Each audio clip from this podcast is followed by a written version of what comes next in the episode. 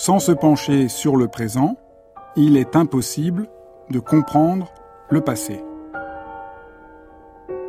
Nous croyons spontanément que l'histoire est l'étude de ce qui s'est passé autrefois. Or, il n'existe pas quelque chose de figé dans un ailleurs temporel qu'il s'agirait de retrouver. Il n'y a tout simplement pas de passé objectif. C'est très surprenant, mais Marc Bloch a raison. Le passé n'apparaît qu'à mesure que nous lui posons des questions. On ne le connaît pas comme on peut se souvenir d'une liste de courses.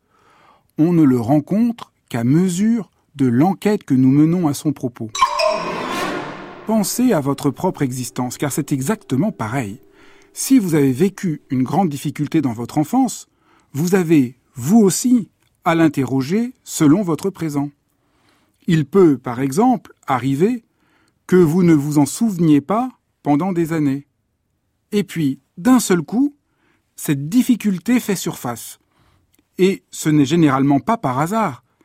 Vous voyez, notre propre histoire n'est pas du tout figée. C'est à partir de votre présent que vous êtes capable, ou non, de l'accueillir, et que surgit, ou reste enfoui, tel ou tel épisode de votre vie. De même, vous n'interprétez pas une blessure ou un événement de la même manière à tous les moments de votre existence. Être humain, c'est être confronté à cette exigence que notre propre passé, comme le passé du monde, est toujours à repenser.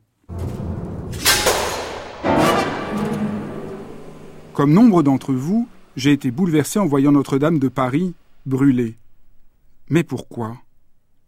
Si nous croyons que Notre-Dame incarne quelque chose de figé à jamais, un simple monument français moyenâgeux, alors nous ne pouvons pas comprendre pourquoi tant de gens, par exemple ceux qui ne sont pas chrétiens ou qui n'ont pas d'intérêt particulier pour le patrimoine, ont pu être aussi ébranlés.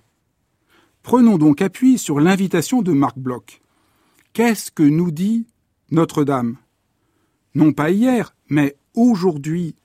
Là, il n'y a pas besoin d'avoir des connaissances en architecture pour sentir que Notre-Dame de Paris converge vers le haut.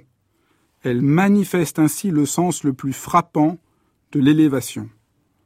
Notre-Dame n'incarne pas la fluidité de la circulation propre aux échanges marchands comme un aéroport elle nous invite à faire l'épreuve de quelque chose de plus grand que soi qui nous dépasse.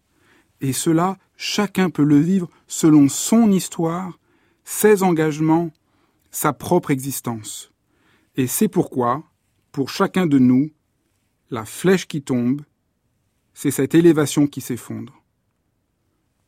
Sans se pencher sur le présent, il est impossible de comprendre le passé.